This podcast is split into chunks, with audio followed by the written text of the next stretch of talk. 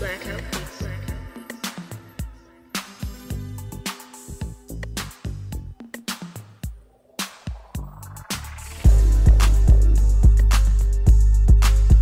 Hello, all you amazing people out there.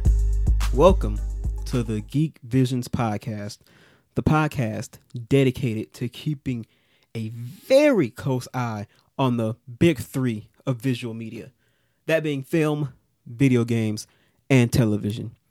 And this here, this is the next edition of News Drop. News Drop brings you the bigger, more relevant stories that revolve around our big three. This was going to cover some of the biggest stories from the month of May, which has kind of been uh, kind of a kind of a slow month, but um we got quite a bit going, mostly because, you know, it seems like in in real life things are starting to slowly inch back to normalcy. So that's probably why uh not many, not much is going on in our in our bubble of our big 3. But I do got some new stories to share with you. So let's give a rundown of what we'll be covering today. Today we will be covering Spiral from the Book of Saw and Those Who Wish Me Dead have come out. So we'll cover the reception from both of those. We'll cover some Knives Out 2 casting news, and we have a plethora of trailers to go through. So we'll talk about quite a few of those. On the video game side, we'll talk about the Resident Evil 8 and the Mass Effect Legendary Edition releases and the reception those two have. We'll also talk about some new inductees to the Video Game Hall of Fame and the Summer Games Fest kickoff. And finally, on television, we'll talk about Ellen ending, The Flash losing cast members, and Arnold Schwarzenegger making his TV debut on Netflix. So that's our rundown. So let's drop right into the news. Spiral from the Book of Saw released on May 13th, and reception has been, well, lukewarm to say the least. Um, it currently has a 39% on Metacritic and a 32% on Rotten Tomatoes. So the reception of it hasn't been that good. Uh, the main the main issues being brought up being that the story is pretty boring and fairly predictable. But hey, the money it made has pushed the Saw franchise as a whole to north of one billion dollars. So, y- you know, it's a, a bit of a win there. You know. Also, we have the release of Those Who Wish Me Dead in theaters and streaming on HBO Max. The drama thriller has uh well it has better scores than Spiral than Spiral does. Uh, it has 61% on Rotten Tomatoes and 58% on Metacritic currently.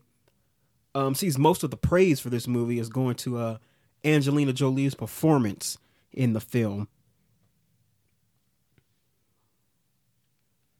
But yes, but both of these movies are currently playing in theaters, and of course, Those Who Wish Me Dead is currently streaming on HBO Max. Next up, we've got some casting news for the film of Knives Out 2. Uh, Knives Out 2 is, of course, the sequel to the 2019 mystery comedy film. Currently, star Daniel Craig is already confirmed to return, as well as writer director Rian Johnson. But now, joining the cast are Dave Bautista, Edward Norton, Janelle Monáe, Leslie Odom Jr., and Kate Hudson. And uh sadly not not Tommy Wiseau, who, is not going to be in this movie. Sorry, Tommy. But yes, the cast of this film is getting very interesting. It's gonna follow, of course, how the first one was. It's gonna have quite the large ensemble cast. Uh, I currently I watched the first Knives Out very recently, only maybe like a, a few months ago at this point, and I really I really enjoyed it. It was it was a really really good movie. Um, it, it very much subverted my my expectations and completely like took the film in a whole other way than I thought it was it was gonna go. So hopefully hopefully the sequel does something very similar very similar to that or at least just as interesting. But uh yeah, I'm excited for it after how much I how much I enjoyed the first one. Very much looking forward to the Knives Out sequel. Uh, currently, there is no release date as of yet. Um, it hasn't even been started filming yet. So there's that. So for our last bit of film news, um, a lot of trailers have dropped this month. So um, I'm not gonna get too in depth with them all. So we're just gonna have to quick hit all of them really quick, get a general idea for what they're showcasing, what they're all about. So let's start. Started off with the Venom sequel, Venom: Let There Be Carnage.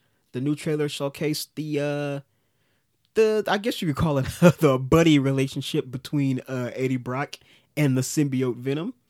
Um, also showed off more of uh, Rudy, Woody Harrelson as Cletus Kasady, aka Carnage, the titular villain of the film, uh, who has new hair. As compared to the the post credit scene we saw him within uh the first Venom, so that a big improvement there. but uh yes, Venom Let There Be Carnage releases on September 24th. Next up, The Hitman's Wife's Bodyguard.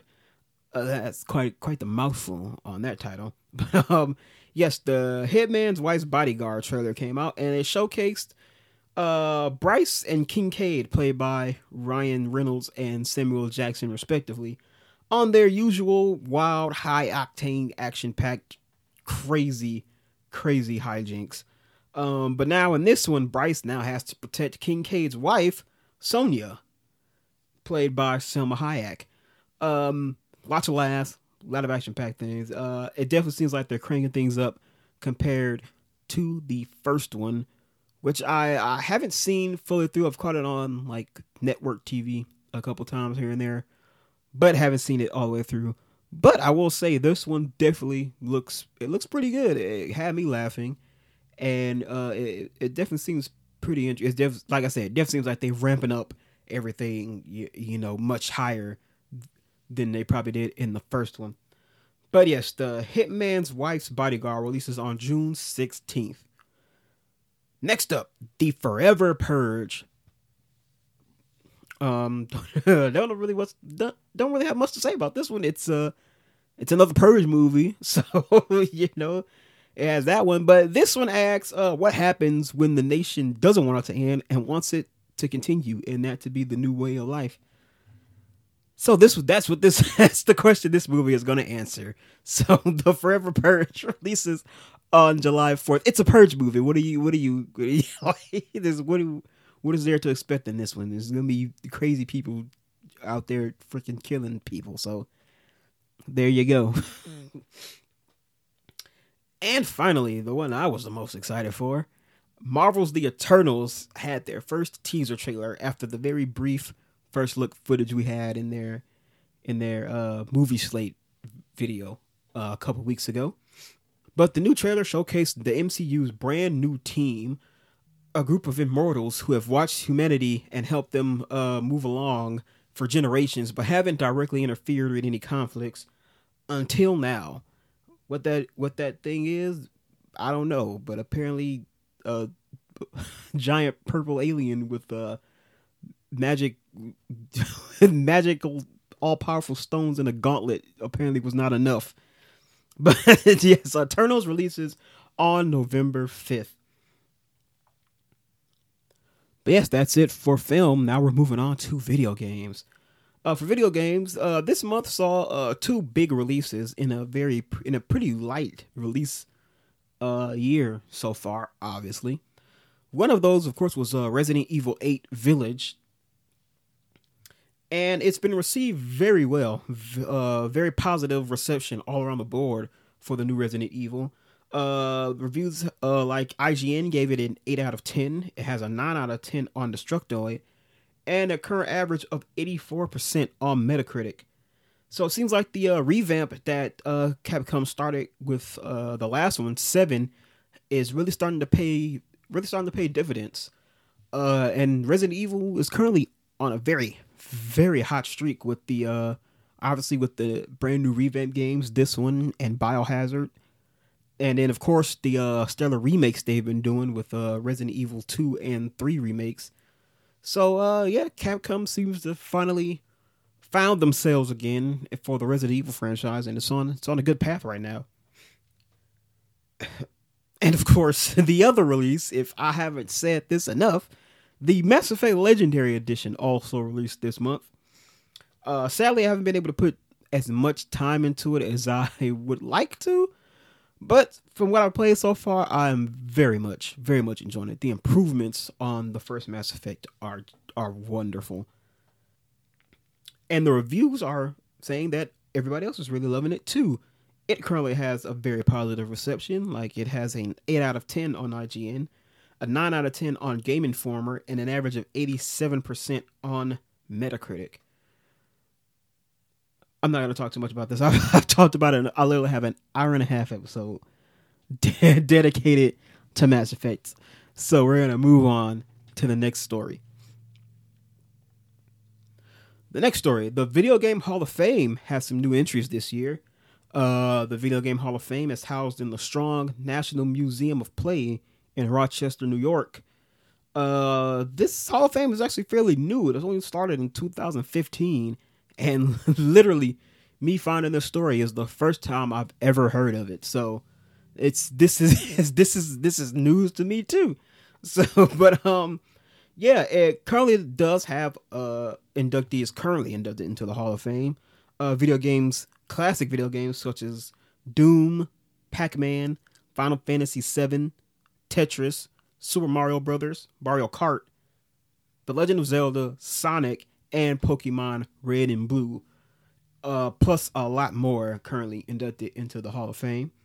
But joining the Hall of Fame this year are Animal Crossing, Microsoft Flight Simulator, Where in the World is Carmen Sandiego, and StarCraft, all being enshrined into the Video Game Hall of Fame this year. Um, really enough, none of these games I've none of these games I've played. So there goes my video game credentials. All right. Next up, we have the Summer Games Fest. It's going to kick off the Summer Game Press season.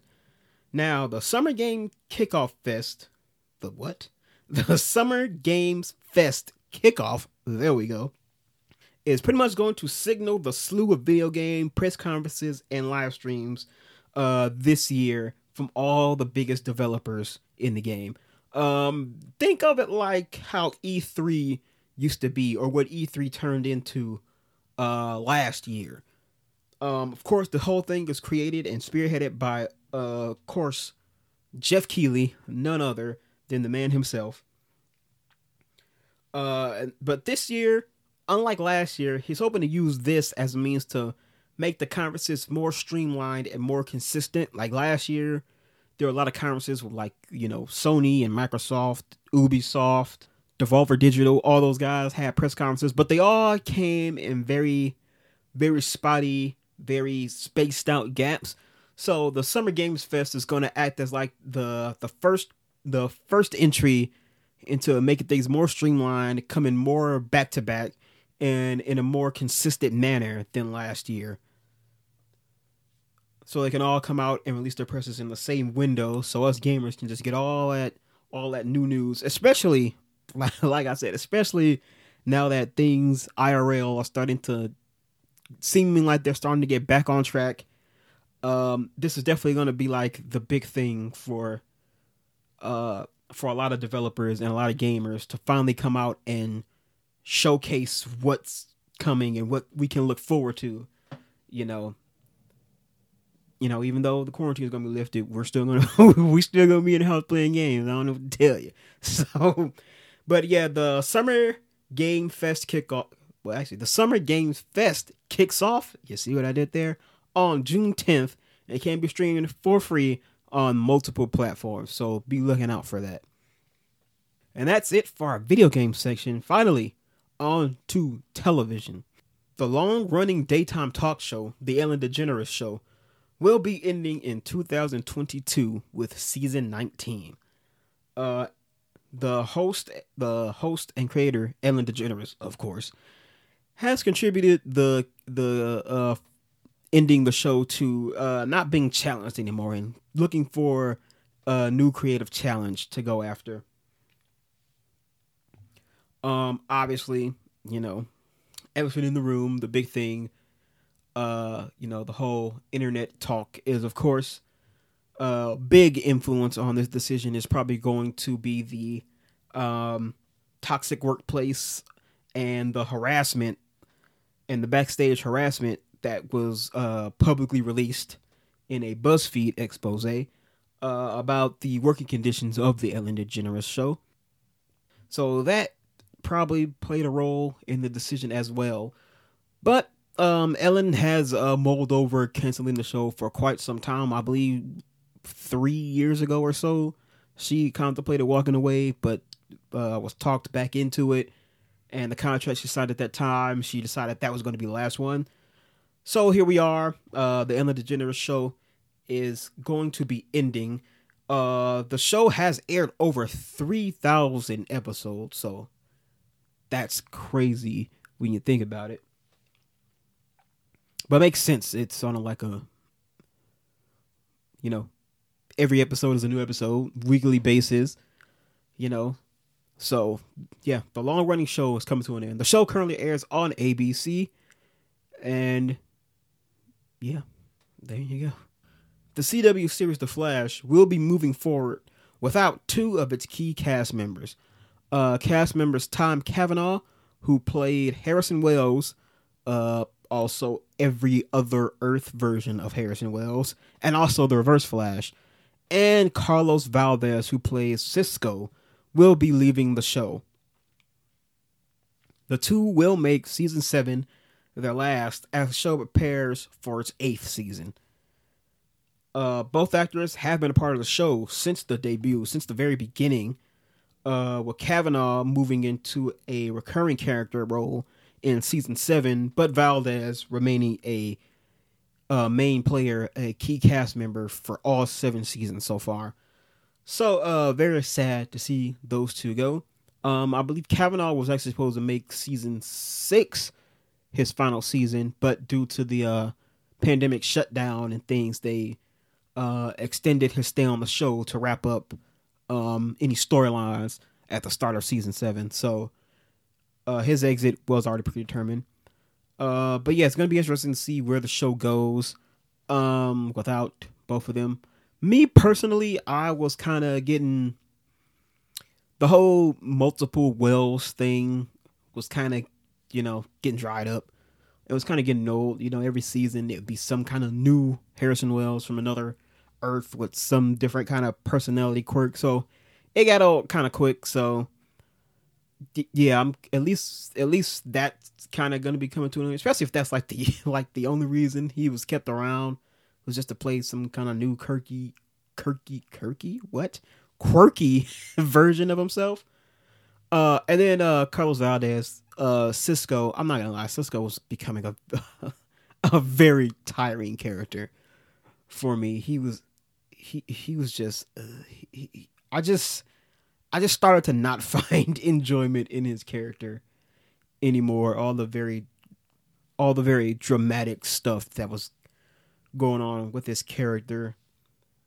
Uh, especially a character like that who's always like this comedic relief character and all of a sudden you try to give him more serious stuff. And then especially for shows like that where they like it's a very watered down drama that that they put him through. So that's just me personally, but yeah. Of course, those exits are following the exit of actor Hartley Sawyer, who played uh, Ralph Dibny, the uh, the elongated man in the series. After you know some tweets got him in in some hot water. So we got three three cast members leaving Team Flash. So gonna see where the show goes after that for the team. So yes, the Flash currently airs on Tuesdays on the CW.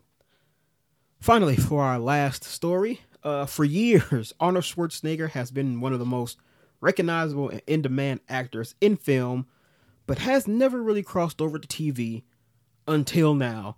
the the former governor will make his series debut in an untitled Netflix spy adventure alongside Monica Barbaro uh, the series is going to see a father and daughter learning that they've both been working for the CIA for years and didn't know that the other one worked there and learning that their relationship has kind of been a lie and they they don't they don't really know each other.